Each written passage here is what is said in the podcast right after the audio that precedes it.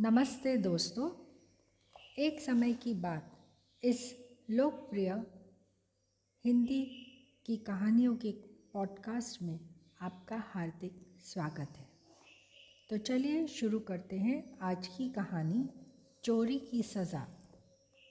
एक गाँव में एक बूढ़ा किसान अपनी पत्नी के साथ रहता था। उसका एक छोटा खेत था।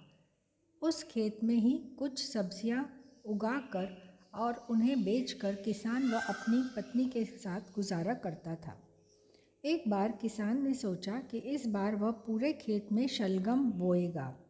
उसने अपनी पत्नी से पूछा, मैं सोचता हूँ कि इस बार खेत में शलगम उगा दूँ। तुम्हारा क्या ख्याल है?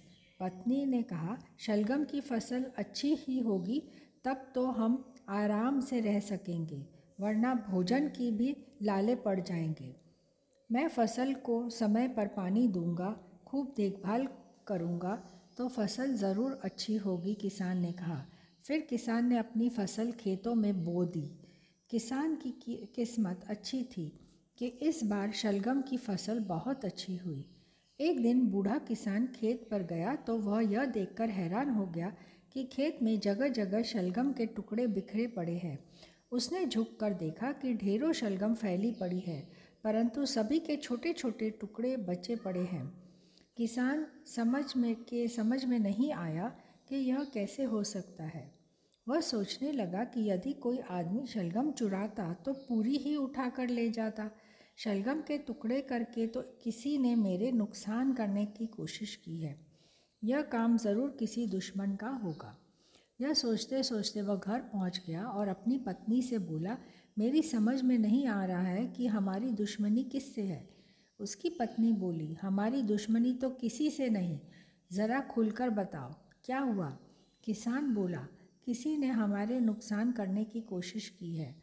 अपने खेत में ढेरों शलगम के टुकड़े पड़े हैं। अगर कोई चुराता तो शलगम ही निकाल कर ले जाता। यह तो किसी दुश्मन की चाल लगती है। जो उस शलगम के टुकड़े कर डाले। भला हमारे दुश्मन कौन है? उसकी पत्नी बोली, लगता है तुम्हारा दिमाग बूढ़ा हो गया है। तभी दुश्मन की बात सोच रहे हो। भला हमारा कौन दुश्मन हो सकता है? ज़रूर कोई जानवर हमारी फ़सल खा गया। बूढ़े किसान को बुढ़िया की बात जच गई और वह रात को पहरा देने खेत में चला गया। वह हाथ में कुल्हाड़ी लिए खेत के किनारे घास में छिपकर बैठ गया। आधी रात में अचानक भालू आया और शलगम निकाल कर कुछ खाने लगा और कुछ फेंकने लगा। किसान ने आव देखा न ताव, अपनी कुल्हाड़ी ज़ोर से भालू की तरफ़ मारी। कुल्हाड़ी भालू के पिछले पैर में लगी और उसका एक पैर कट कर गिर गया। भालू दर्द से चिल्लाता हुआ लंगड़ा कर जंगल की तरफ़ भाग गया।